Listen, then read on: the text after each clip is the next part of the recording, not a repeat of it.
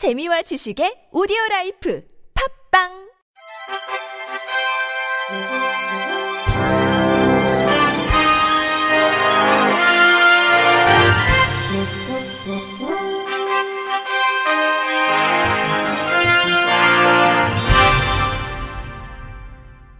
청취자 여러분 안녕하십니까? 8월 27일 화요일 KBS 뉴스입니다.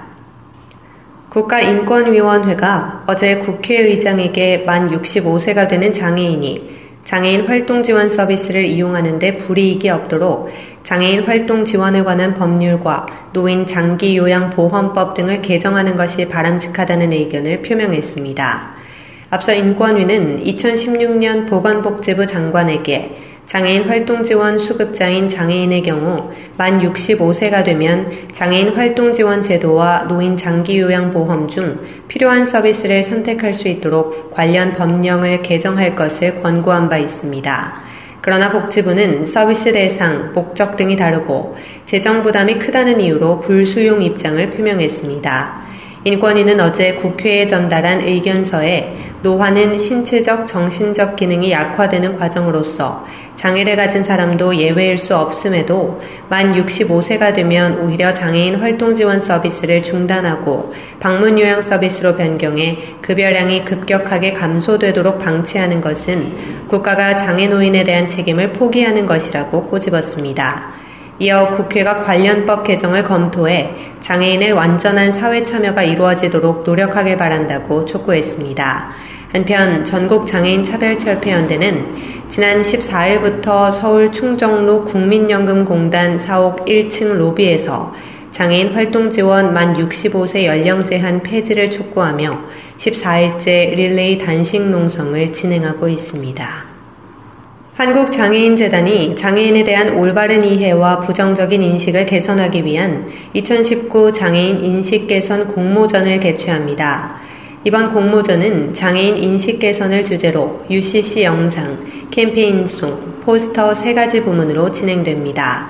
신청은 장애인 인식 개선의 내용을 담은 순수 창작물이면 개인 또는 팀 5인 이하로 누구나 가능하며 한국장애인재단 홈페이지에서 신청서를 내려받아 작성한 후 제작한 콘텐츠와 함께 오는 10월 4일까지 제출하면 됩니다.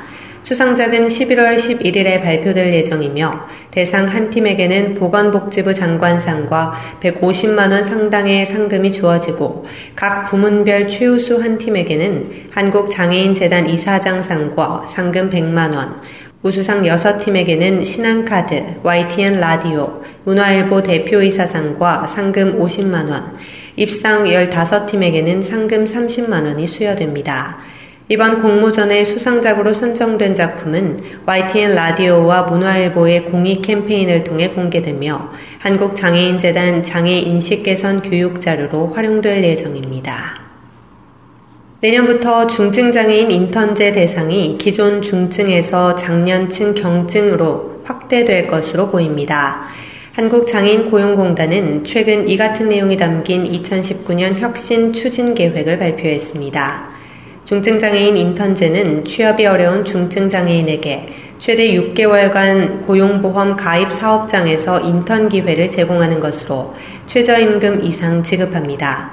내년에는 서비스 대상이 장애인 경제활동 실태조사를 근거로 한 기존 고용률이 현저히 낮은 구직 등록 중증장애인 200명에서 중증 및 장년층 경증장애인 400명으로 확대될 전망입니다.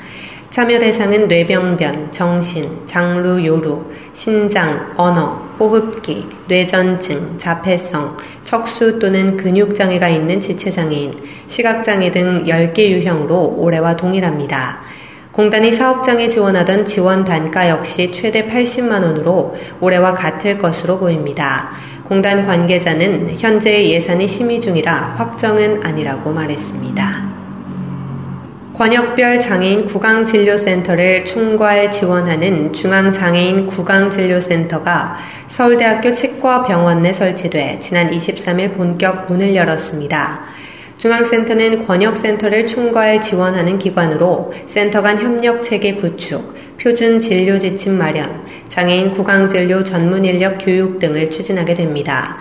복지부 김강립 차관은 255만 명 장애인 모두가 언제 어디서나 시의적절한 치과 진료를 받을 수 있도록 중앙센터를 중심으로 장애인 구강진료 전달 체계를 확립해 나가겠다고 말했습니다.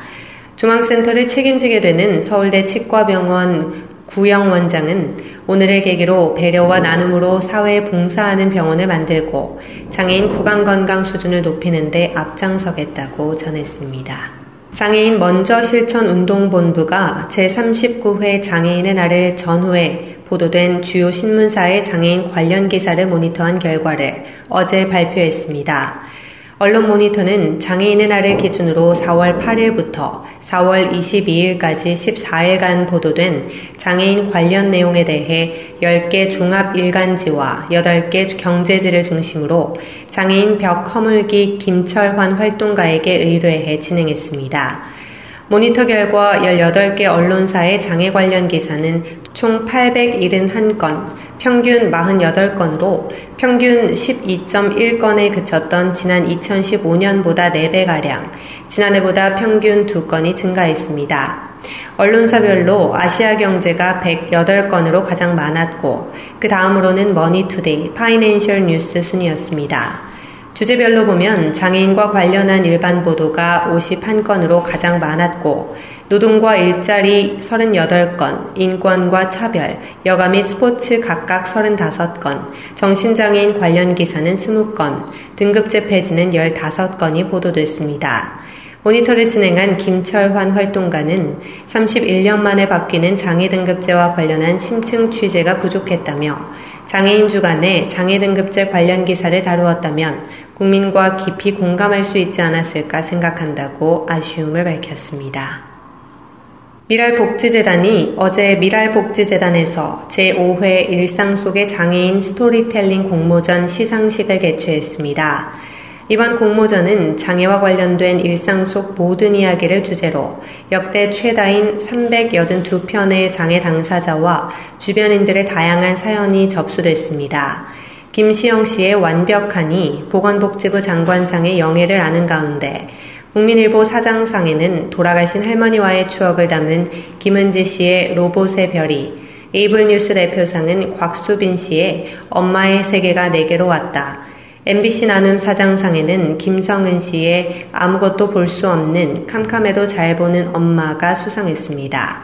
화자는 빛조차 감지하지 못하는 시각장애를 가졌지만 우리 엄마는 캄캄해도 잘 본다는 보건복지부 장관상을 수상한 김시영 씨는 장애인 가족을 둔 한 사람으로 장애인과 장애인의 가족들도 우리 사회에서 함께 살아가고 있는 평범한 이웃임을 알리고 싶었다며 우리가 좀 더 평범해질 수 있는 그날까지 미랄복지재단도 힘써 주시길 믿고 기대한다고 소감을 밝혔습니다.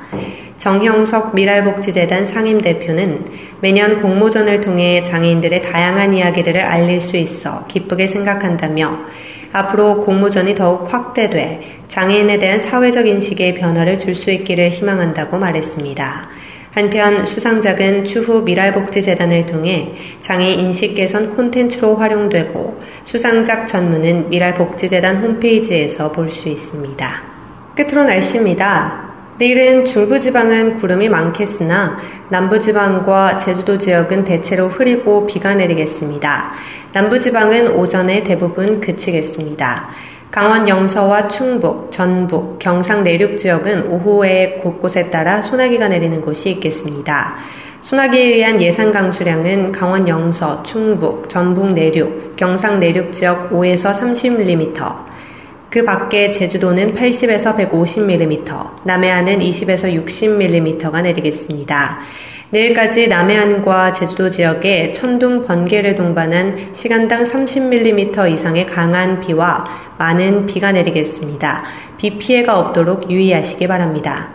내일 아침 최저 기온은 19도에서 24도, 낮 최고 기온은 27도에서 29도가 되겠습니다. 바다의 물결은 서해 앞바다 0.5에서 1m, 남해와 동해 앞바다 0.5에서 2m로 일겠습니다. 이상으로 8월 27일 화요일 KBS 뉴스를 마칩니다. 지금까지 제작의 이창훈, 진행의 조소혜였습니다. 고맙습니다. KBRC